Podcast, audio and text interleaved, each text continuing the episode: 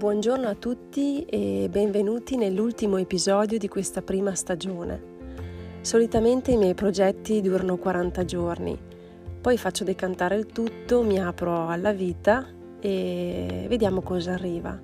Sicuramente il podcast continua perché è una forma che mi piace molto e vediamo, nel frattempo la vita è cambiata, le cose accadono e, e viviamo.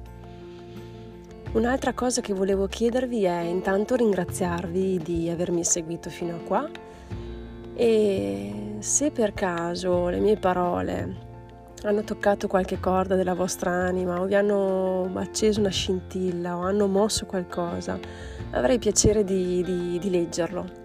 E quindi se volete scrivere una recensione oppure un commento oppure anche scrivermi in privato, potete farlo a info-alicemanganotti.it. Ve ne sarò molto grata anche perché io sono convinta di un karma, convinta, non lo dico io, lo dicono i grandi saggi. C'è un karma collettivo e quindi lo scambio e la condivisione è fondamentale. Siamo tutti nello stesso proge- processo. E ecco, quindi vi ringrazio di nuovo e oggi vi porto in una storia brevissima, molto surreale, dal titolo Trasparente. Era il fiore più trasparente che avessi mai notato. Eppure c'erano delle sfumature striate dall'aria incantevole. Non mantenni mai la mia promessa a Rose.